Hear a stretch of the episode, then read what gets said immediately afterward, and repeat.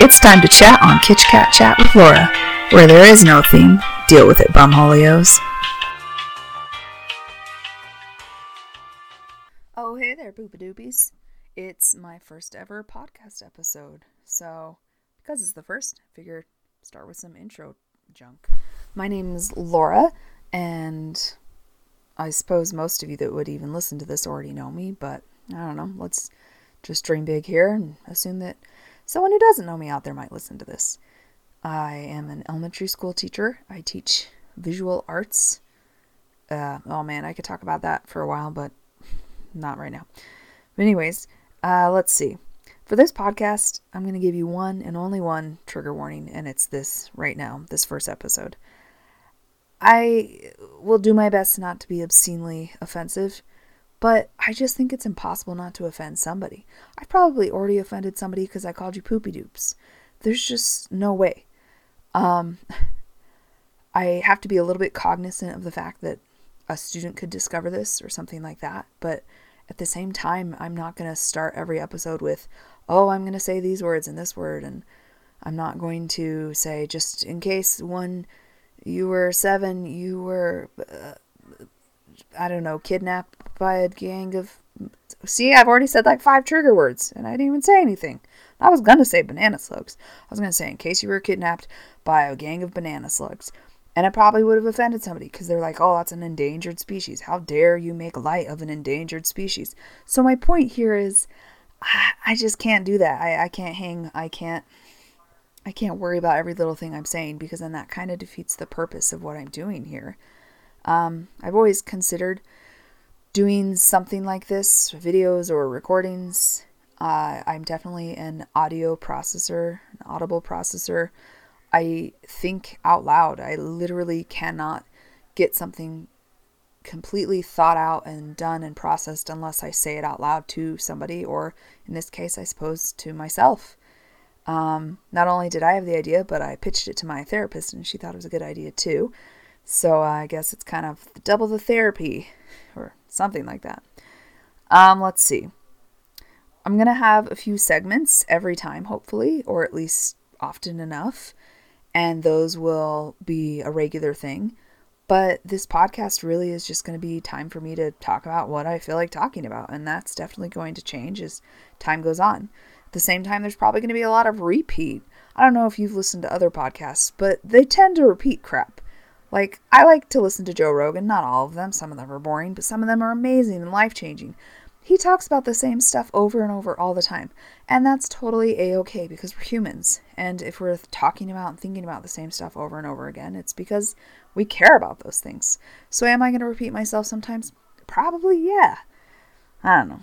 Well, anyways, um, let's see. That seems like enough of an introduction. You'll kind of hear and learn what I like and what I dislike and information about that. The name of my podcast is Kitch Kat Chat, but truthfully, we won't really talk about kitsch. I'm sure cats will come up sometimes, but it's not a cat podcast. That name came from my sort of art brand that I've made for myself. Um, I make it sound like I have any success with that brand, but I don't. It's just the name I came up with on Instagram. I really love kitsch. Um, I love kitsch art, kitsch anything. I love color and ridiculousness, and I love cats. I have two of them. So I came up with Kitch Kat. And then when I was thinking about the podcast title, it just came to me, and I was like, you know what? Sure, the things I'm going to talk about have nothing to do with the title, but let's go for it. So, yeah, it seems like enough of an introduction. So, in preparation for this podcast episode, I wrote down a few notes for myself. And do you ever like write down ideas, like maybe by your bedside, or just even when you're awake and you're like, this is such a good idea. This is freaking genius. And then later on, you look at the list and you're like, what? What? So my intro, it says intro, I'm Laura, which I've kind of already done. Um, trigger warning, yeah, kind of did that one. And then it lists farts, candy. That's kind of the list. And then it goes into my segments. So I guess the day that I wrote this list, it was a couple days ago, I felt it was really important to talk about farts and candy. So I guess we'll just start right there. Um, I say I guess a lot. I, it's my um. I also notice when I'm teaching, I say, let's see, um, does that make sense? I say that like 20 times during a lesson when I teach. So I definitely have some repetitive phrases. Get ready for it. So, farts. I've always been a farty person. Like, I mean, I can't even lie about that. Sure, I'm on a podcast and sharing this information with people, but guess what? I've just always been a farty person. I know every single person on the planet farts, but I just have a hard time believing that every person on the planet farts as much as I do. It has been a common theme throughout my whole life, just farts. My mom farts all the time. Sorry, mom. My dad, when he was alive, farted all the time. Um, just we're farters. I don't know. And before I lived with my husband, it was a little more manageable to kind of hide farts from him. That wasn't really my idea. He he likes the idea of kind of keeping farts out of the bedroom, so to say. Um, but I was always like, well, fine, if I'll try, you know, I, I don't want to fart in front of him, which is ridiculous because when I was single, I remember telling my BFF Nate, like, I'm 100% farting in front of my husband, and I don't give a crap, and he better deal, and I don't want to be with anyone who can't deal with me farting. And then I'd go, you know, and I'd fart. Um, and that was very celebrated between the two of us in that conversation. But then, you know, I actually got into a relationship, and I tried not to fart in front of Dennis, my now husband. Um, I failed sometimes, but I tried overall not to fart in front, especially, you know, stinky ones or big ones or whatever. Um, and it was a lot easier when we didn't live with each other. I would just like fart as much as I could and get it out of my system. And then I'd go to his house and just like hold on to those little babies for as long as I could. Um, and be like, oh, what's that in the backyard? And go fart, you know? Um, and just as time has gone on, it's kind of lessened up. And then I don't know what happened, but something with getting officially actually married triggered something in me where I was like, well, now I can fart more. he loves me. It's real. Now he can handle the farting but it still wasn't like full level you hear all my farts. But guess what really has brought it out of me? And you know what? Him. He might deny it, but out of him. The quarantine, the whole global pandemic that's happening right now. There's no avoiding it. We both work from home right now. He's in the front room right now working. I'm back here pretending to work. But guess what? Like, how can you avoid farting in front of each other when you're literally in the house 24 hours a day? And beyond that, I'm I hold all my stress like in my stomach, in my whole body, but definitely in my stomach. So it's like of course I'm farting more than I even normally fart because I'm stressed out because it's all like in my stomach going and then coming out as farts. And then on top of that, we had an earthquake, which I don't know, I don't know. I kind of feel like it shook some farts out. And then on top of it, we are eating an exorbitant amount of cheese. Like we like cheese. We're vegetarians, but we definitely like cheese. We're not vegans. Oh my goodness, the amount of cheese I've been eating. I have bought bagels and cream cheese, which I never buy. But I'm like, pandemic, guess what Laura gets? Bagels and cream cheese. And then like quesadillas and just like blocks of cheese, just all the cheese. And I'm a little lactose intolerant. Not like a ton, I've discovered, but I'm a little bit. And there's a real fine line between like I can eat a little bit of cheese and everyone's okay. But if I eat a lot of cheese, like yesterday, yesterday I had a bagel with cream cheese, I had a big old quesadilla with a whole lot of cheese. I feel like our dinner involved cheese. Oh, wait, Dennis didn't eat dinner. I ate macaroni and freaking cheese. So, like, I had cheese all day long. I think I. No, no, I didn't. I thought maybe I had a piece of bread with cheese. Still, so much cheese. And this isn't going to be like a diet show. Don't worry. I'm just saying. I ate a lot of cheese. And guess what happened? I farted so much. We went on a walk around the avenues in Salt Lake City, and I was like a choo choo train being propelled forward by my farts. It was just like, and that's how I walked. It was like, oh, that's a big hill, but don't worry, I have plenty of gas. I can get up that hill. And I, I, oh, poor Dennis. I'd just be like, oh, what's that? And I'd stand for a minute and let him walk ahead, and it would just be like, this horrendous fart and it was stinky. But luckily, it was really windy. I'm a lady. It's fine. It blew away. Dainty little girl. Anyway, I'm just saying, how could you possibly live with somebody in a tiny little house? Like, I love our house, but it's like less than a thousand square feet. How could you possibly live with somebody in a tiny little house and both be working from home and both being like, let's go exercise together? So it's like you're spending the majority of the day in the same human space. And how can you not hear each other fart? So I don't know. People are talking about all these discoveries from the pandemic, and my biggest discovery so far seems to be farting. So, sorry if you heard there was a little splice there with the audio. Dennis came in the kitchen, which is right by my art room where I'm at right now, to get some peanut butter and a banana, which is totally fine. Um, we'll hopefully hear from him later. One of my segments involves him. But anyway, yeah, farts. There's a global pandemic going around, and that's my big takeaway right now is holy farting in front of my beautiful spouse. Oh, Lord. Anyway.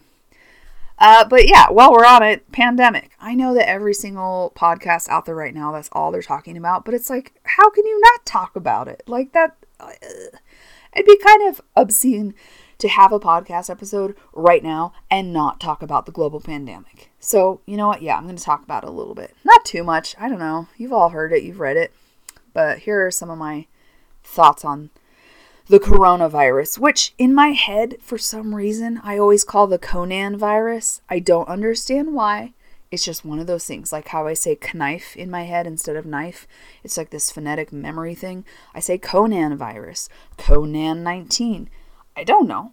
Anyway, um, here in Utah, we got definitely hit like right the week that like uh, the coronavirus is like really big, and everyone is kind of like, uh, do we need to stay home? And I happen to be sick with a cold the first week of the big coronavirus in the US thing. So I was totally freaked out. And my boss, thankfully, was like, please stay home. Thank you. And I was really grateful that she did that because I've had some employers in the past who were like, why aren't you at work? And would make me feel like crap for not being there, even when I really needed to not be there. So it was really refreshing. And I feel very fortunate to have um, a boss who was like, Yes, thank you for staying home. We'll figure it out. Especially as a teacher, I'm like, How irresponsible would that have been to go to work when I had symptoms and I was sick the first week of the coronavirus? Now, I don't think I had the coronavirus because I had never at any point had any sort of fever, but I definitely was coughing and was not feeling good. And I felt hot and fever sometimes, but I checked my temperature all the time and it was always normal. So I don't know. But the point is, me and Dennis definitely started out freaked out. Like, we started on the top level of we need to lock it down. First, I just had to lock it down because I was sick. And then it became, wow, we really should lock it down. And it was hard not to be extra cautious when I had symptoms that seemed a little bit similar to COVID 19. Um, so we started our sort of quarantine uh, a couple weeks ago. I haven't been keeping track or anything. I keep thinking I should get a calendar Mostly because then I think if I write the word running on a calendar, then maybe I'll actually go running. but whatever, that's for another day. Um, but yeah, we started early. There's just two of us and our cats, which, oh Lord, I just found out that cats can get COVID virus from humans, and I'm real worried. So now I want to be even more cautious and like wipe crap down because I'm like, I don't want my cat to get coronavirus from me and die. My cats are old. What if I killed my cats because I had to go to Target? No. No, we're locking it down even more.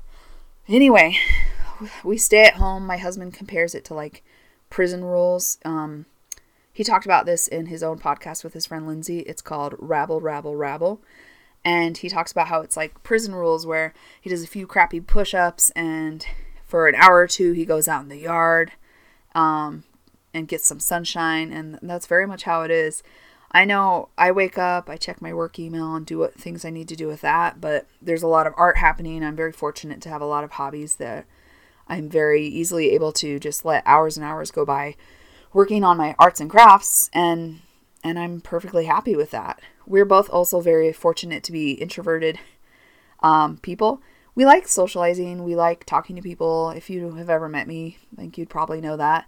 But we're really comfortable with being hermits and this is just kind of supporting that, which is a good and bad thing. But I I'm one of those people who's like very fortunate. I still have a job. I can work from home. But on top of that, I'm like, thank God I can make all this art. I can paint. I finished my wedding scrapbook. I mean, are you kidding me? I made Easter baskets for friends. I'm just like going crazy. Um, so I'm very fortunate that like my brain works that way and that I'm very comfortable with this whole stay at home thing. And and I think Dennis and I do really well with like you stay in your room, I'll stay in mine. You go to bed when you want, I'll go to bed when I want. Like we go on walks together, we talk with each other, we spend the day with each other. There's been a lot of come look at this and we run to the window and show each other the cat's doing something cute. But we're really good, I think, at kind of respecting the fact that each of us wants our own time and space. Him more than myself. I'm like, I'm bored, so I stand up and I go in the room and I just kind of hover and I shake my bum at him or I say some weird stuff or I poke him or I always like to squeeze his bum and he always is like, stop doing that, you know, stuff like that. But I definitely like to creep in his space.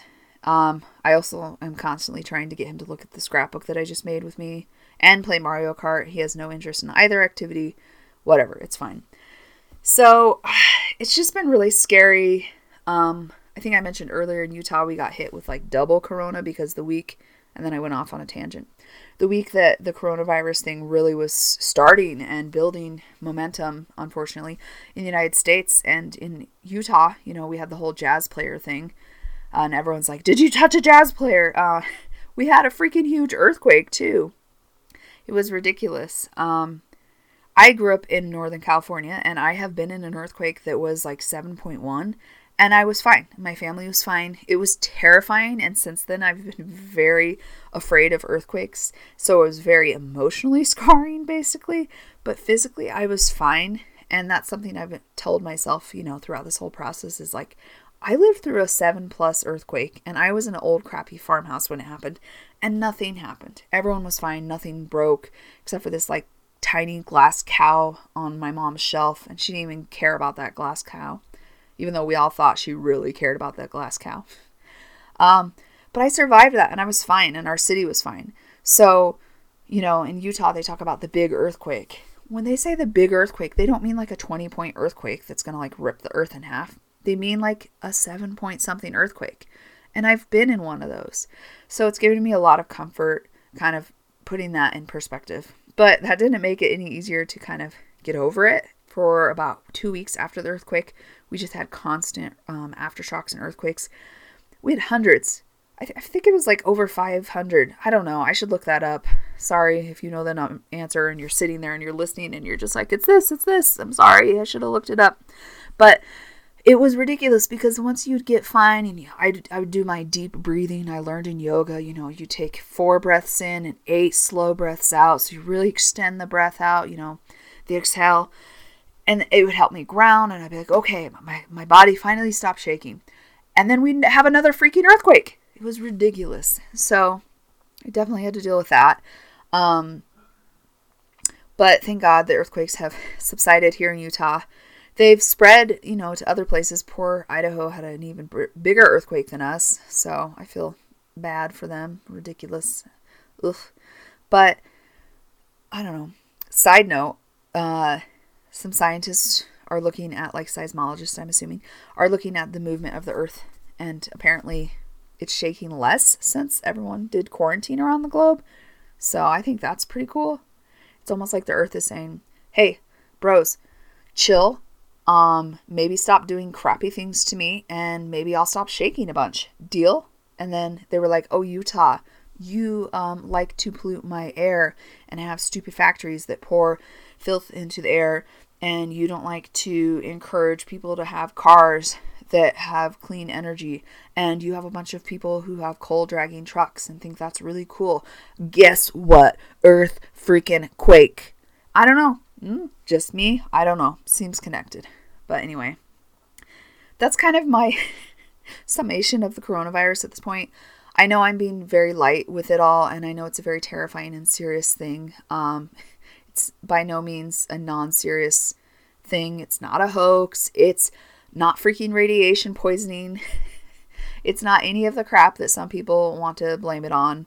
Um, it's real and it's really scary. Uh, I have an immunocompromised brother. He gets um, dialysis every week, and I have a mother and a mother-in-law who are both sixty. Um, one has severe asthma and one ha- um, smokes, so it's like I'm very afraid and aware of the dangers of the coronavirus.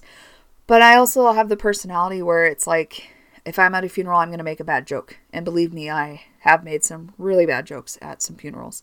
In fact, my own father's funeral, I made some really horrific and painful and offensive jokes towards my family. Sorry, family. The point is, uh, that's just my reaction. That's how I interact with the world. I, I don't mean to make light of things, but I just don't know how it's to function. Um, yeah. So coronavirus, woohoo! Let's see. So on my list, remember I mentioned farts and candy. So the farts were one of the things that I've seen come out from the coronavirus. The other thing is candy.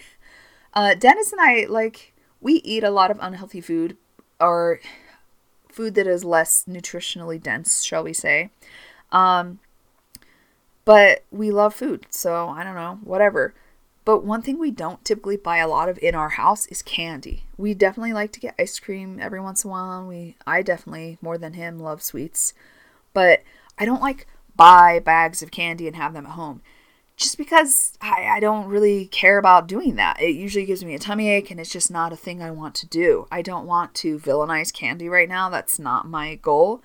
But I'm just trying to point out the fact that I don't usually have a ton of candy. And the, just like the farts and the cheese, I'm like, oh, global pandemic, guess what I need? Bagels, cream cheese, cheese, cheese, cheese, cheese, cheese, cheese, cheese, candy. Oh, I ran out of candy, more candy. I need to eat 18 candy bags a day, you know, like those little Easter bags. And now I'm like, oh, I need to make Easter baskets, so I need to buy more Easter candy. So uh, I guess my comfort foods are carbohydrates, cheese, and candy. Big surprise. But I don't know. I just got a kick out of that. Like I am in my uh, art room here. I'm scrapbooking. I'm watching TV. I'm painting. I'm doing whatever it is for the day that I'm doing that's creative.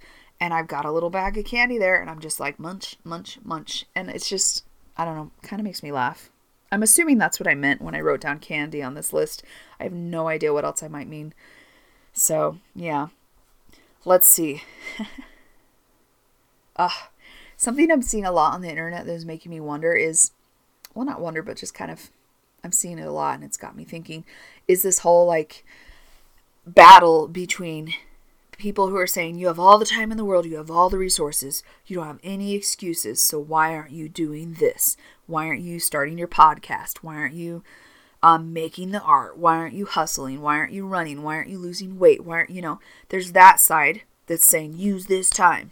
And then there's this other side that's responded with, fuck you. Like, um, you can't tell me what to do in this time. And first and foremost, my goal, my priority is just freaking surviving right now. That's, in fact, that's what my therapist told me. She was like, you're not allowed to worry about, you know, being healthy or losing weight or like doing this or that or that. She's like, just watch trashy TV, lay around, like, just survive. Now, when she gave me that advice, that was right after the earthquake, and I was right there with her. I was like, yes, please, that's all I need. Like, I just, what was I watching? I was watching The OC. I love The OC.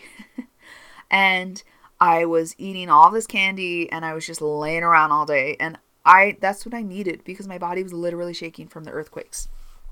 But time has passed, the shaking has stopped, and now I'm like, I want to do things not because I feel this pressure to be successful I, I feel pretty good about having removed a lot of that pressure from myself. It's because I want to do something. I I can't sit there all day. And I don't mean to say that one's good and one's bad. If you're in a place where you have to just sit there all day, I think that you should honor that. Um, I think that you should listen to your own intuition. You should not listen to Instagram or anyone else, whether they're saying do something or don't do something. That's one of my biggest beefs. A lot of times we get these groups of people who are trying to be really sensitive to, to I don't know, to people who are processing the world differently. So, for example, I mean, I'll go with weight. That's an easy example for me. Um, you can't tell right now if you haven't met me before, but I am definitely overweight or obese or whatever you want to call it. Um, but, anyways, weight's an easy example for me because it's such a topic that's been on the forefront uh, in my life for so long. It's just it's name of the game. But, anyways, so there's a lot of people out here right now saying, boo fat shaming, boo making people feel like shit for being fat, boo shame, boo like don't talk about yourself in a negative way because you're fat.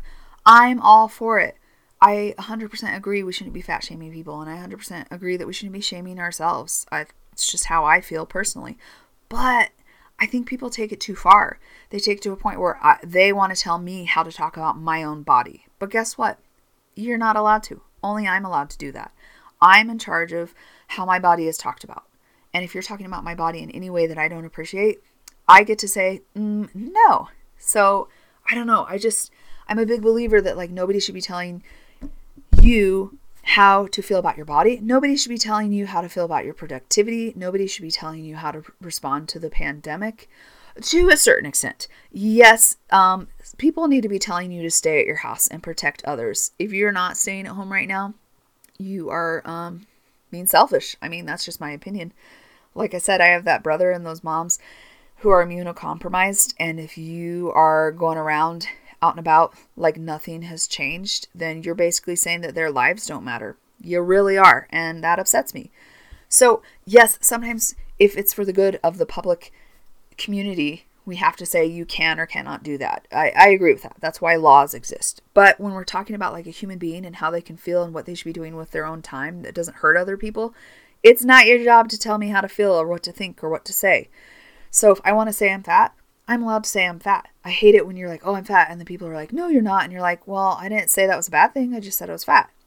But then on the other hand, you get those people that are like, you should love your body no matter what. And like, you're not allowed to want to lose weight. And I'm like, okay, but like, you're right. I should love my body no matter what. But you don't get to tell me I shouldn't lose weight. You don't get to tell me that I should not try to I don't know, like have a healthy relationship with my food or my movement and exercise in my life.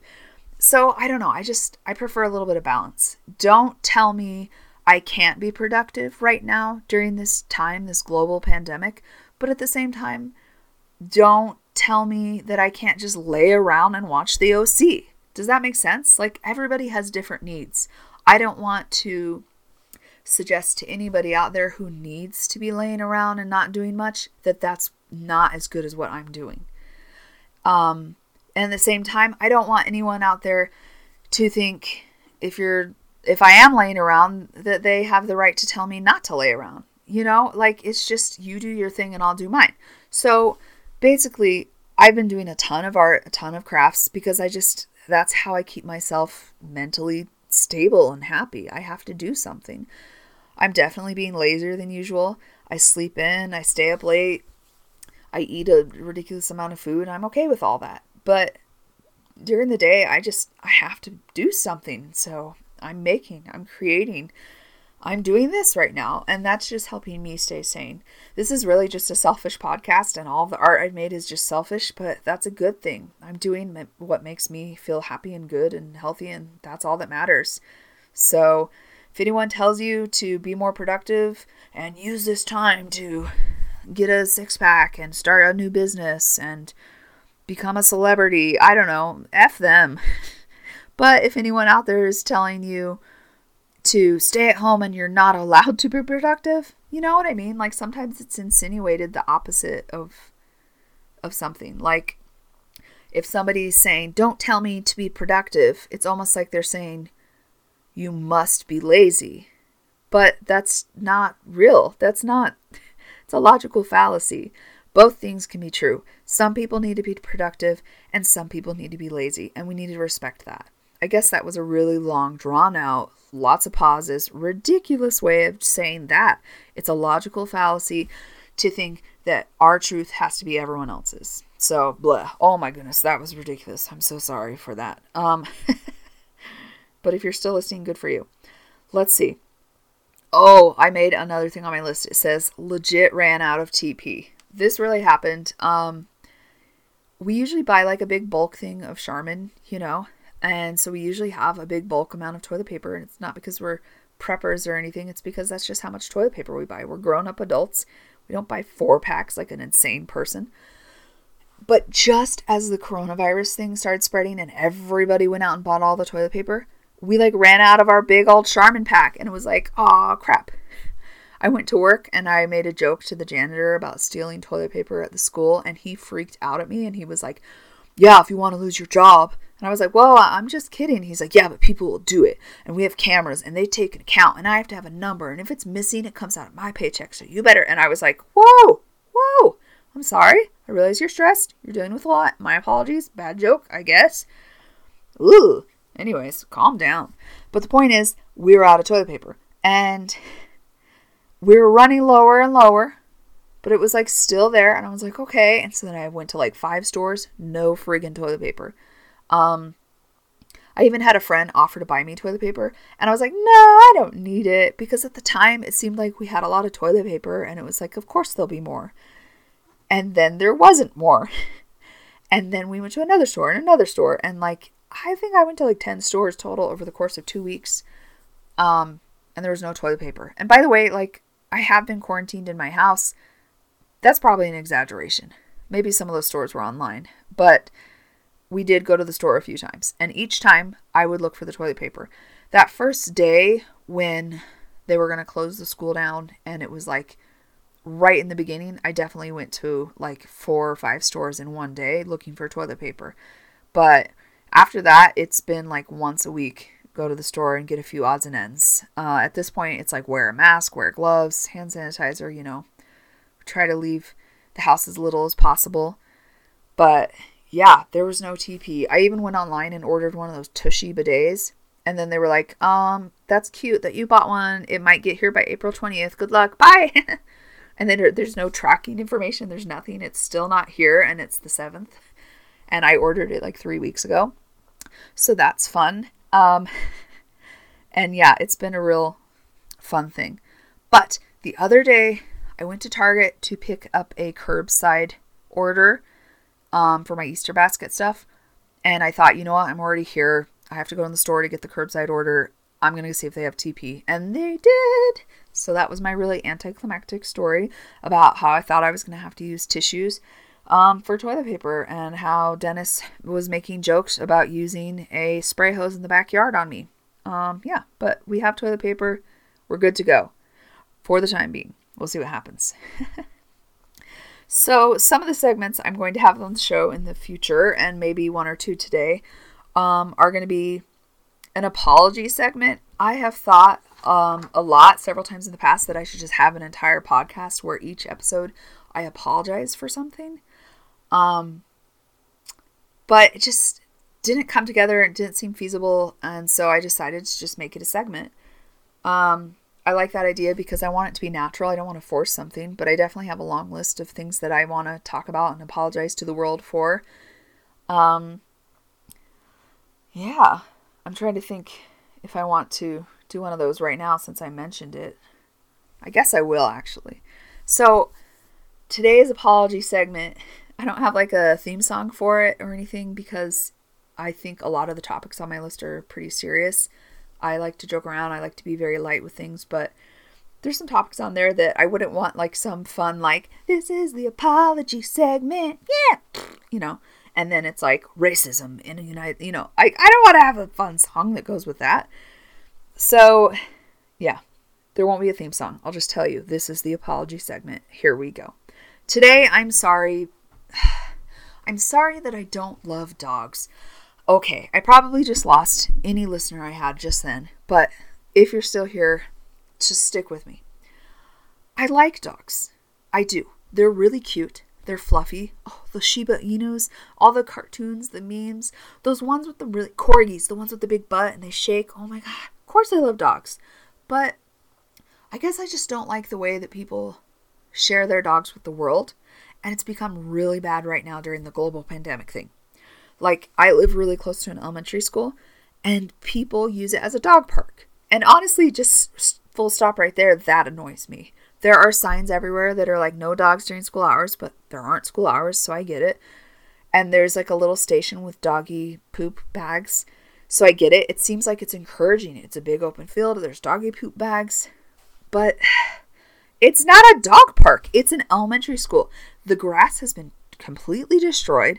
There's dog pee everywhere, there's poop everywhere, and nobody keeps their dogs on leashes. And it's really annoying because there's these cool basketball courts that we can go play on, and there's like a playground, which we can't play on, obviously, because pandemic. But like there's this big open field, and people go, oh, cool, dog park. It's not a dog park. The dogs are ruining the grass. And there's all these people. There's usually like 10 or more people and they are not social distancing at all. And then it's like their dogs run around, and then other people touch their dogs, and then their dogs start barking and wrestling and whatever dogs do. So then they touch their friend's dog or the stranger's dog, and then everybody's touching everything. And I'm just like, no! Why aren't your dogs on leashes? This is ridiculous. So there's my first thing. Um, the leash thing is just driving me nuts. It's such an inconsiderate act. I'm sorry. If you, if there, if there are any other human beings around and your dog is off its leash and you're not at a dog park, an actual dog park, you're being inconsiderate. You just are. You don't know other people's past experiences with dogs. You don't know their dog. I think that's one of the biggest things. You know, my sister, she fosters dogs and she's adopted dogs and they have some special needs. They've been abused, they've been um, traumatized, and sometimes they can't handle strangers and other dogs that aren't on leashes, and they're little dogs. So if they go to a place where their dogs should be on a leash, and then a bunch of strangers bring their dogs off their leash because they have a good dog, and their dog's different, and their dog would never, that doesn't matter because they don't know how someone else's leash dog is going to interact with them. And if their dog's not on a leash, there's just no way of controlling that. I mean, at the end of the day, they're they're animals, just like cats, just like anything that's not a human. Um, well, I guess we're animals too, but it's just inconsiderate, and it's just ooh, it's one of my biggest pet peeves, and I've been seeing it everywhere with the whole coronavirus thing. We went on a hike up above Salt Lake in the hills, and there were just like tons of people with dogs on not on leashes, and like Dennis went up this really big hill, so I was kind of alone at the bottom because it was like too steep for me. And this person's dog just like ran up to me and then around me and circled me. And like there, I'm sure the person with the dog thinking, how cute, my dog's approaching a human. I bet the human loves it. But from my perspective, I'm terrified. I've had a lot of really traumatic experiences with dogs throughout my life. When I was five, I'll just give you a few. I was playing with a little baby kitten with my friend, and the neighbor's dog jumped over the fence, six foot fence, jumped over it, and out of my hands bit the kitten and killed it. In like in my hands. It was very traumatic. I'm sure you can imagine. Uh, growing up, we had dogs in our family all the time, but my mom would decide that we weren't taking well enough care of this dog, and she would just get rid of it.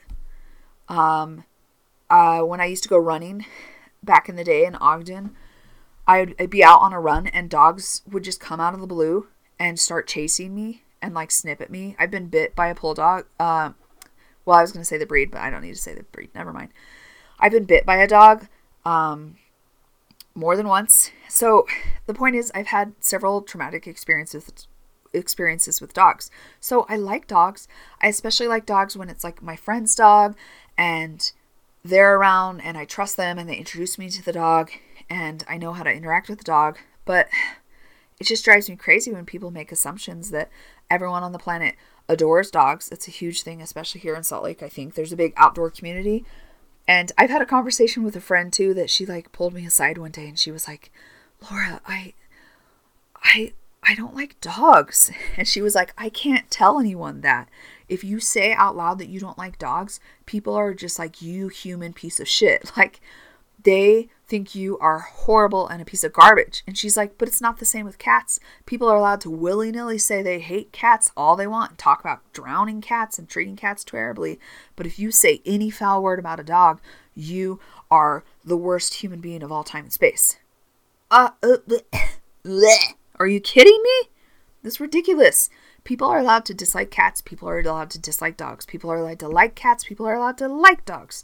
But one thing I'm not going to do with my cats is put them in a cat carrier and go over to my friend's house and then just release them into their living room. I it's not considerate, you know? So I just think people need to be a little more considerate in public with their dogs. Please keep your dog on a leash. You don't know the reaction I'm having inside. I might outlet uh like outwardly be smiling and trying to be a normal human being around your dog, but inside I'm probably terrified. And not dealing well with the fact that your dog is sticking its snout in my crotch or like peeing on me or whatever else. This isn't like an anti dog thing, and I don't hate dogs. I'm just really frustrated lately with people not considering the fact that everyone on the planet doesn't want your dog to like put their bodily fluids on you the second they see you. It's just I don't know. Maybe pause. I'm really grateful. I have several friends who have dogs and they will like hold their dog back and like kind of get the sense for how you feel. And if you say, come here, baby, to the dog and like welcome the dog, then they release the dog. But if they see that your body language is like, please no, they hold their dog. And I just, I wish everyone could be a little more sensitive in that way. And more than anything, I please just keep your dog on a leash if you're in public and you're not at a freaking dog park and there's other humans around. I think it's for the safety of your own dog, for other dogs, and for people. So that was a really long thing, and it wasn't even an apology. I hope that's not how all my apology segments end up being. I guess the biggest thing I'd have to apologize for is that I'm sorry that I don't love dogs the way that other people love dogs. I think that some humans are born cat people, some are born dog people, some are born both. But because of the experiences I've had in my life and just because of who I am, I'm a cat person. Sorry. And as much as I like dogs, I'm sorry, I just don't love them. Oh, that feels really weird, and I feel like I'm gonna get hate mail and life threats or whatever. What are they called? Death threats? That's what they're called. So, yeah, that's one of the segments. Um, other segments I probably won't mention until I'm ready to share one from that. So let's see.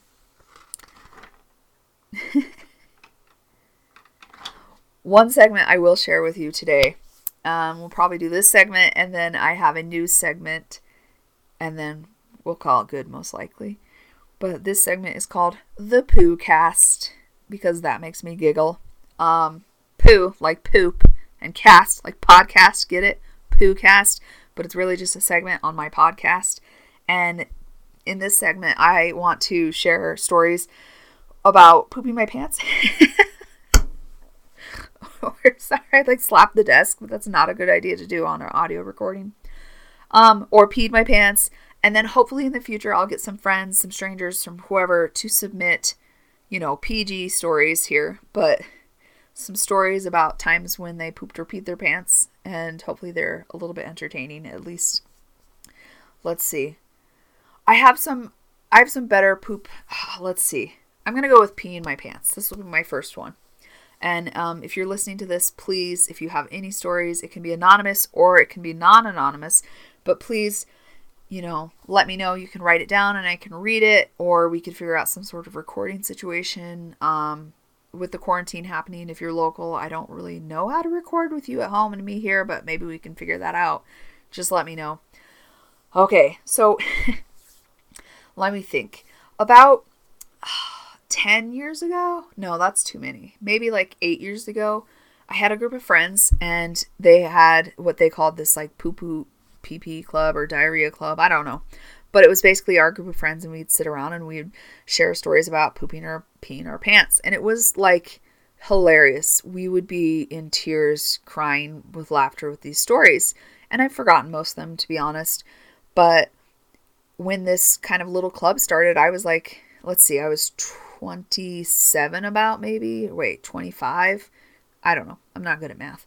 But I didn't have any stories. I was like, yeah, I mean, when I was a kid, you know, I probably as a baby peed my pants and I peed my bed as a kid, but like I didn't have any adult stories where I was an adult or like a story that I could remember well enough. It was like traumatic enough where I pooped or peed my pants.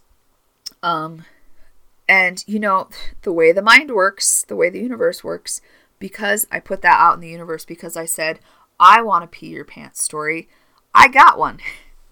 So when, let's see, I'm thinking when I was a camp counselor, I was a camp counselor at a LDS or Mormon girls' camp.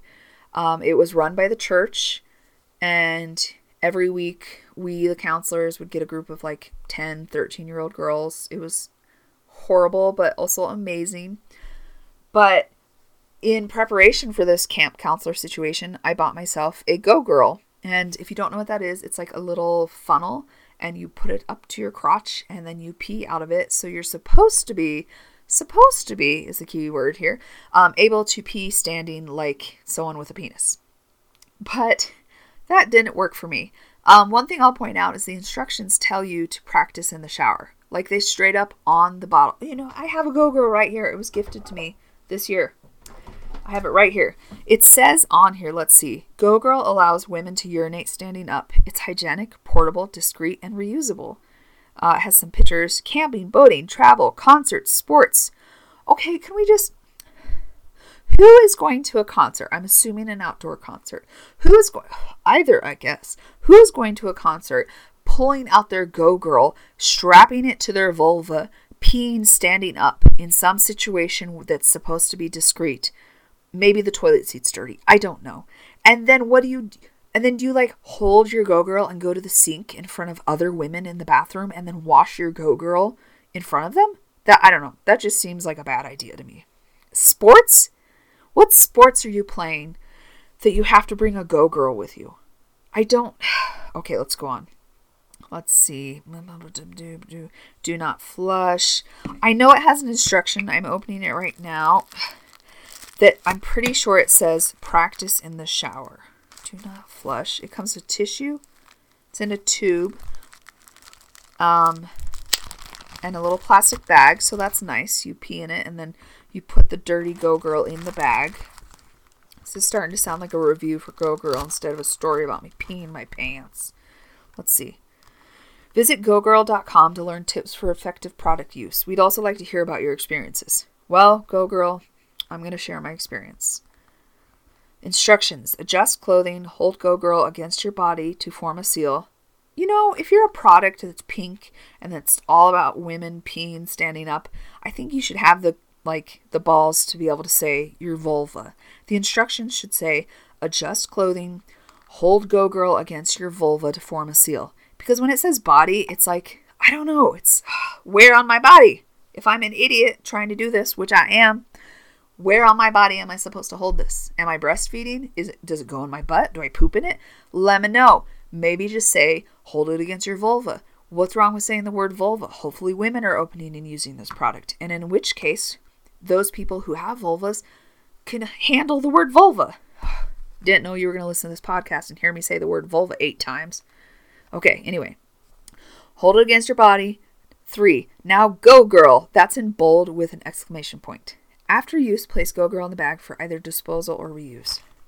The bag's biodegradable. That's cool. It's not here. I swear. Okay. My old version of the Go Girl that I had like eight years ago said on the instructions, I remember it clearly because I read it later and I was like, oh, it said to practice in the shower. The new version does not say to practice in the shower. So, whatever. The point is, I did not practice in the shower. So, I'm this camp counselor. I'm in charge of these 10, this group of 13 year old girls. There's 10 of them. That sounds confusing every time I say it. And there's this one day in camp every week where we make this hike. It is the saddest little hike. It's like a mile it is very steep and it's very hot, but it's the sissiest little hike you ever saw.